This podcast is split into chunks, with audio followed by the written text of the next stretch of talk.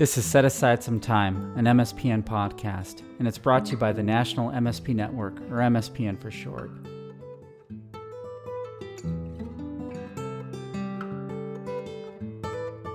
And now, on to the episode. Thank you for setting aside some time for us today. I am your host for today's podcast, Bridget Smith, and joining me today is Annie Davidson.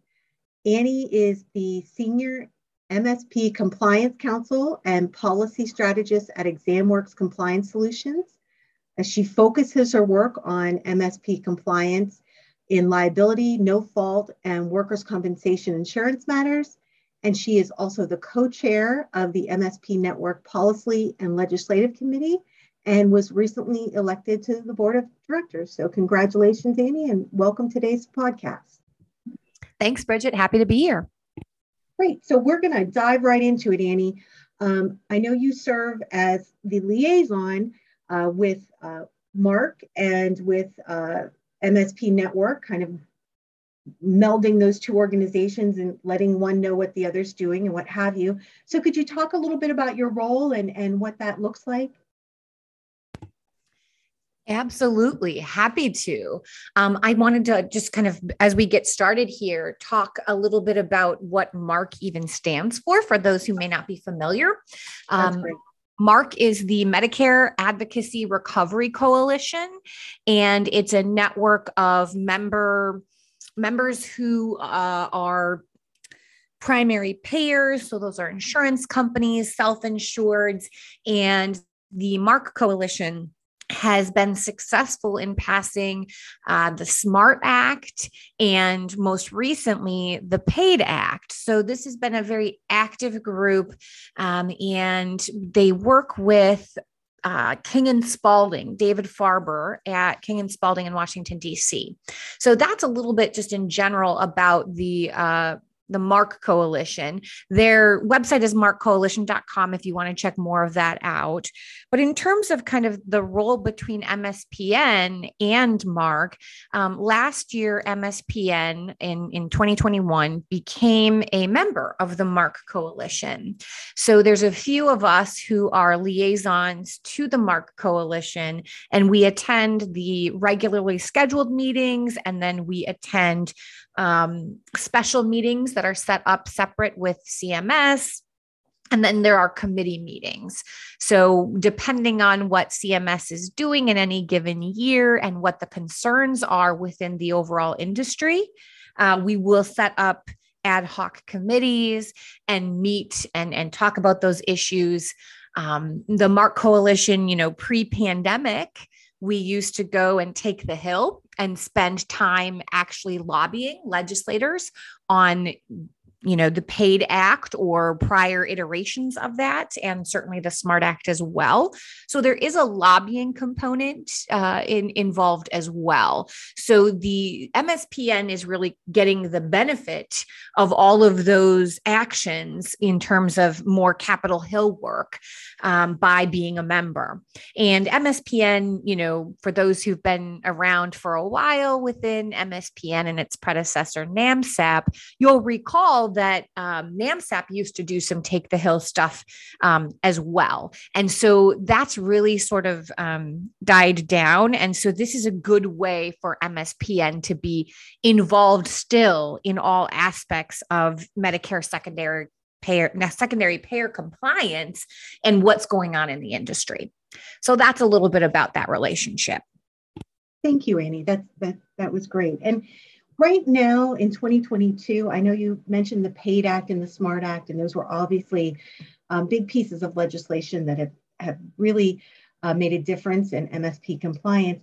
What about 2022? What, what is MARC involved in in 2022? Sure, great question. I connected with David Farber here recently, and uh, I kind of put together the main topics that MARC will be focusing on. And uh, I think the, the bulk of our time today on this podcast will be spent on some recent alerts that came up um, from CMS late in 2021. So I'll get to that. But before I do, um, I just wanted to note, you know, here's some of what David shared with me the other day. I think, you know, it's a given that there are going to potentially be other regulatory issues that come up. So that's my caveat, right? Um, CMS likes to keep us on our toes. And so if there are other regulatory issues that come up, let's say reform around ongoing responsibility for medicals or ORM, um, the organization will pivot, as will, you know, MSPN, right? We will all kind of focus where we need to be. And the policy and legislative committee that I chair uh, will certainly take that up. And then the, um, the conditional payment in section 111 group as well that committee will take up some of these issues um, we do know that liability msas could be coming down the pike of course you know i'm not chicken little saying the sky is falling um, because we've had that note for years and years and years now. But CMS did update their date for possible, you know, future medical uh, funding changes and and stuff like that um, late in 2021 and they're of course referring to you know having something to us in Q1 or Q2 of 2022. So, you know, certainly liability, the liability com- committee at uh, MSPN would, you know, be moving at a fast and furious pace if that happens. And the MARC Coalition also has a liability committee um, that's been very successful in the past in having conversations with CMS about, you know, frankly urging them not to do liability MSAs. Mm-hmm. Um, so, you know, more on that, of course, if that comes up this year. We're mm-hmm. also still expecting a final penalty rule for civil money penalties as it relates to Section 111 reporting. So, if we get that final rule, there will certainly be a flurry of activity around that. All signs point to that probably coming down in some, sometime in 2022. So if if any of those things happen uh, and anything else that sort of comes up out of the blue, certainly MARC will act on them as they emerge, as will MSPN. Um, outside of kind of that caveat, one area that MARC will work on is Treasury. MARC does have a Treasury committee, and we note that there are significant longstanding issues with conditional payment recovery cases um, being sent prematurely to Treasury for offset. And uh, we also see that there's just, you know, a failure at CMS to properly identify the claims and, and process for recoveries. So this is an issue that MARC has been working on for several years. And several years ago, they did drive some, some improvements there. Uh, but we've seen both CMS and Treasury kind of backtrack on those. We've seen just kind of um, a lackadaisical approach um, because we haven't been holding their their feet to the fire. So the plan is to continue the engagement there and to really fix the problematic part or parts of that program. Uh, so that's something that folks should know about. If you have treasury issues, uh, you can certainly bring those up to my committee or to the um, conditional payment committee. I think there is definitely room for improvement there and digging into the Code of Federal Regulations on that. Um, I have certainly beefed up uh, our appeals over here uh, at my organization to make sure that we are doing everything we can in using those tools in our toolbox to really you know bat back the actions of the recovery contractors. I think the recovery contractors have been really overzealous particularly the commercial repayment center in sending over debts you know, where maybe we all know that the grouper or the algorithm that the recovery contractors use, that algorithm is not great And so we see upwards of 90% of the uh, dates of service listed in a conditional payment recovery letter are actually not related to the claim. And, uh, you know, even if somebody misses a deadline on that, if all or 90% of the the uh, recovery action really isn't related to the claim i don't think then that the agency has the right to even be sending that over to treasury. Because yes maybe somebody missed a deadline but one of the prongs for sending something to treasury is that it has to be a legally enforceable debt and I think there's a problem there when you have a a primary payer who's in fact not the primary payer because those charges are unrelated.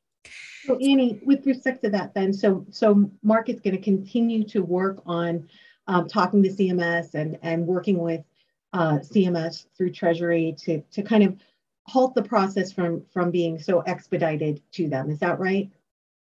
That's the plan. Yep. Okay. Great. Uh, mm-hmm. And then I think um, the the sort of last kind of big focus um, and this is kind of the most urgent focus for the MARC coalition right now is what i alluded to at the beginning um, of the conversation which is the section 111 reporting and compliance. You know cms has continued to update the section 111 user guide. And they've been issuing alerts which are of concern so uh, the MARC Coalition is actively engaging with CMS on these issues right now uh, to sort of, you know, make sure that this process truly is the Section 111 process truly is for all stakeholders. Um, and there aren't any sort of gotchas in there because it sort of seems like there might be. Uh, so, one of the things uh, so so there's really two things going on there. There's two alerts that came out. Um, we had the December 20th uh, user guide update. Right. But prior to that, we had two alerts. Uh, on October 26th, CMS, uh, October 26, 2021, CMS released a new Section 111 alert regarding the reporting of, you know, air quotes I put here, uh, policy limits. And they, you know, we colloquially refer to that as the policy limit alert. But that alert indicates that the policy limit reported by a responsible reporting entity, so a carrier, a self insured, primary payer, what have you, that that policy limit should reflect the actual amount the RRE has accepted responsibility for at the time the record is submitted or updated. And then in situations where the record needs to be corrected to reflect a different policy limit, it indicates that the RRE should update that record as quickly as possible. So that's one of them. And then a week later, on November 3rd, 2021, CMS went ahead and released a Section 111 alert regarding reporting of, quote, funded funding delayed beyond TPOC start date, unquote. So, for those of you familiar with the uh, user guide, um, we've always sort of had a little note in there about funding delayed beyond TPOC start date. And so, you know, they're tweaking that a little bit. CMS said, you know, oh, they've issued these alerts as just a reminder. But in that TPOC alert, they said that, you know, we want you to know if funding is delayed after the settlement date, uh, which is reported in Field 80 for those of you who are Section 111 gurus. Um, that's the TPOC date field in the claim input file detail record. And it says RRE should provide the actual or estimated date of the funding determination in field 82, uh, which is that funding delayed beyond TPOC start date. So I think Bridget, as we were kind of preparing for this uh, this podcast, you and I were just chatting a little bit about that. And I don't know if you want to say just kind of generally what you said to me that it sort of seems like they've muddied the waters here a little bit with these alerts. Well, I think um, you know CMS is trying to to really reach those situations uh, that you know there isn't going to be a direct um, payment after after settlement, and that it, it is more of a gap. And I understand why, in that they want to make sure that everything's final and that they're continuing to address whether there's uh, conditional payments that were made. But I think there there is some confusion on on that because in normally normally in um, different jurisdictions, you're usually paying that settlement within 30 days after after signed or after approval from the court. So you're probably not going to have this this issue.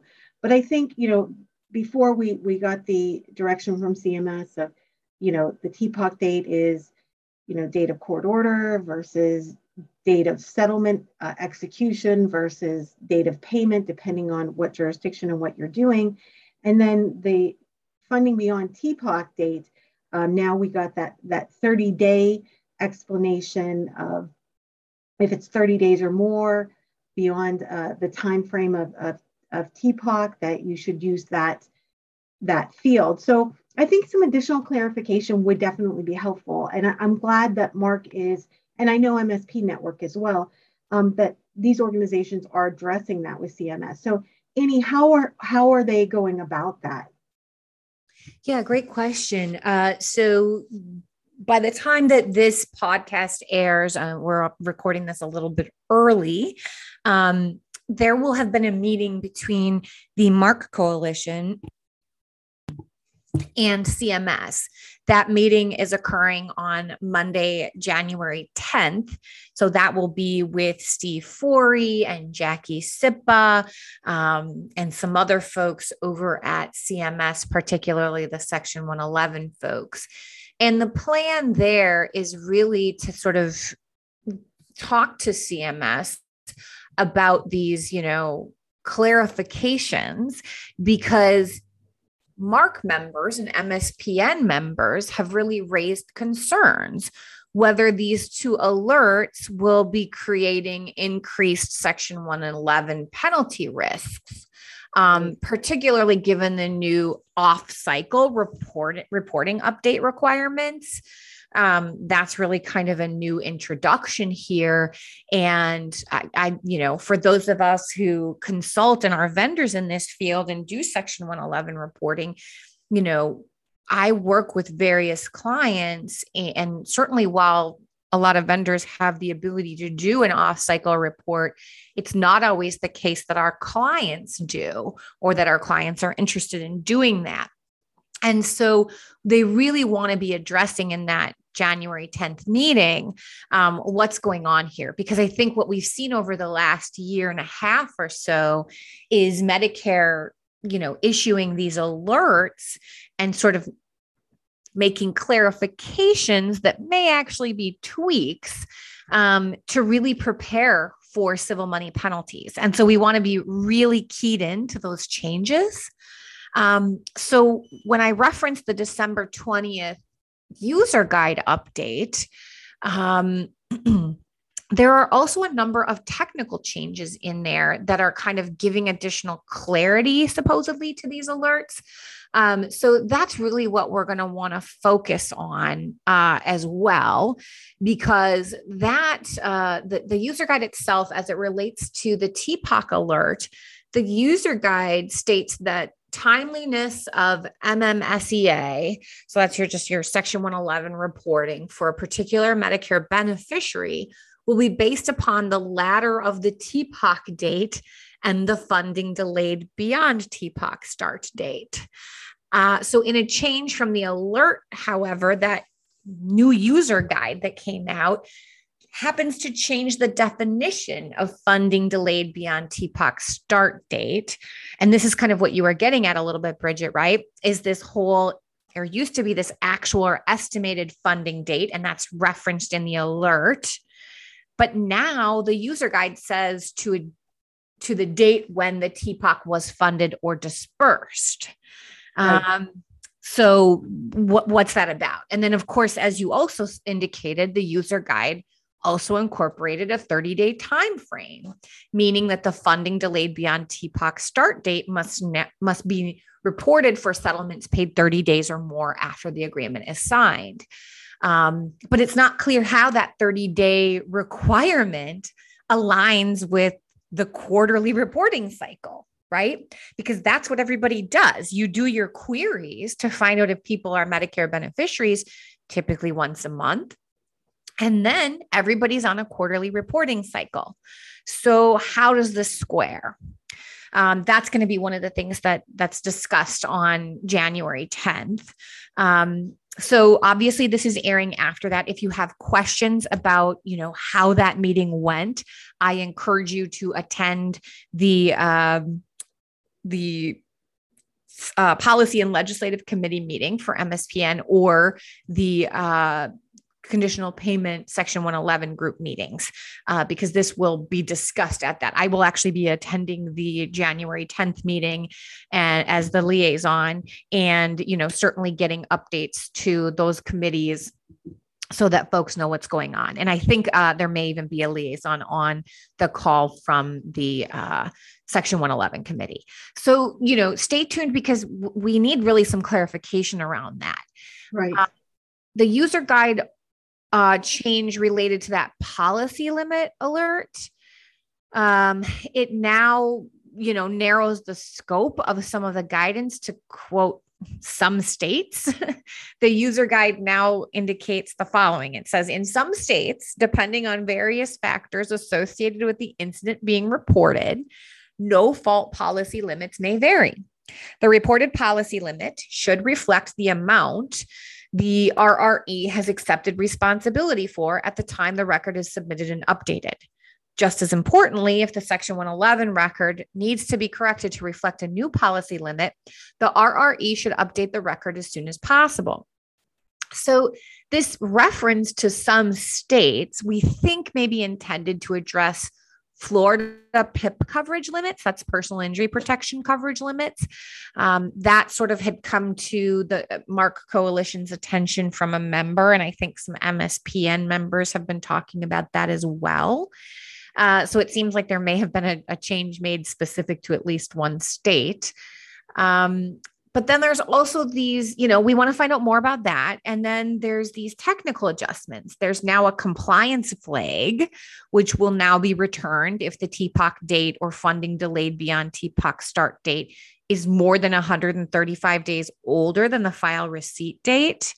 CMS also notes that no fault insurance limit, which is now field 61, is a field where any change to the previous previously reported value will require an update.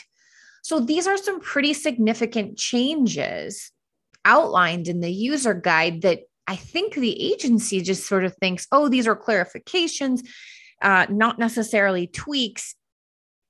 And what goes along with that? What's the agency thinking about? Have they thought about the impact of that? And if they have, you know, are these sort of breadcrumbs on that trail to what we can expect in the final rule for civil money penalties. Yeah, it's so, certainly an yeah. interesting, interesting combination of things. And and CMS has been, as you said, very active this year with um, with the alerts and the town halls. And um, the one, you know, I think the great thing is that the line of communication between MSP network and CMS, and also between MARC and CMS, because it really it's such important insight for our members who are doing this day by day and, and really want to understand those technical and substantive requirements. So we're looking forward to, to getting that, um, that feedback from you. Um, well, like you said, once this airs, uh, that call will have already taken place, but getting that feedback on what CMS has said, and, and perhaps that might also lead to another town hall from CMS um, you don't know, but it's good that that communication is open and that that MARC and MSP network are um, are really focusing on providing that uh, clarification for for their members. Absolutely. So Annie, is there anything else that that you wanted to share with us, um, or I guess how can can members uh, get involved with the policy and legislative committee and perhaps get, you know, uh, get to work with some of the, the MARC issues as well? Great question. Yeah, we're always looking for new members. I mean, I think every committee at MSPN right. is looking right. for new members. So if you um, are so inclined and you are interested in joining the podcast committee, we'd love to have you.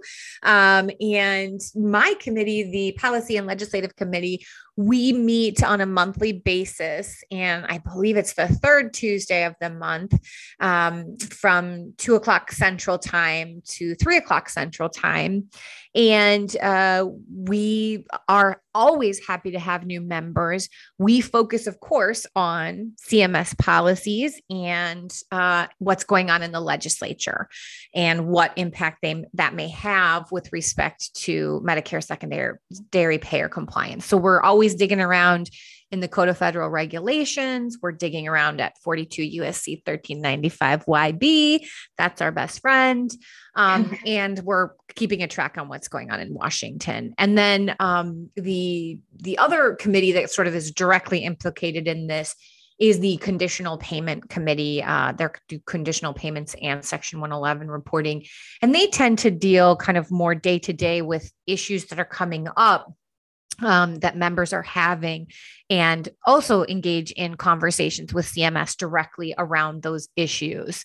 Um, and I believe they meet uh, on a Wednesday um, once a month. And so I encourage you to reach out to um, MSPN. You can reach out to me, you can reach out to Bridget, um, you can reach out to really any one of us members, and we can get you the specific meeting information and hook you up with um, the right folks to get you the invites you need. Um, almost, I, well, all of the meetings occur via Zoom these days.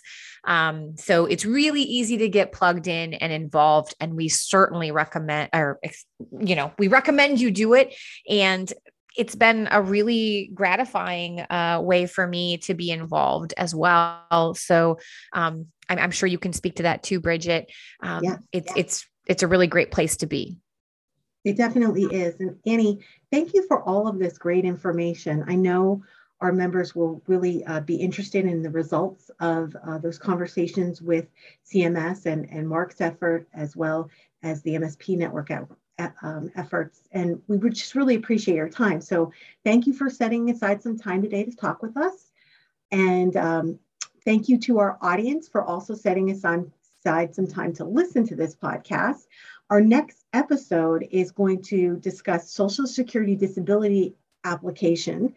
Um, and that's a very interesting topic uh, because there's a lot of issues with Social Security and Medicare um, and how those intertwine. Uh, and it's very interesting. Uh, it's going to be a very interesting podcast. So please um, log on to that if you can. And Annie, thank you again for your time today. We really appreciate it. Thanks for having me. All right. Take care, everyone.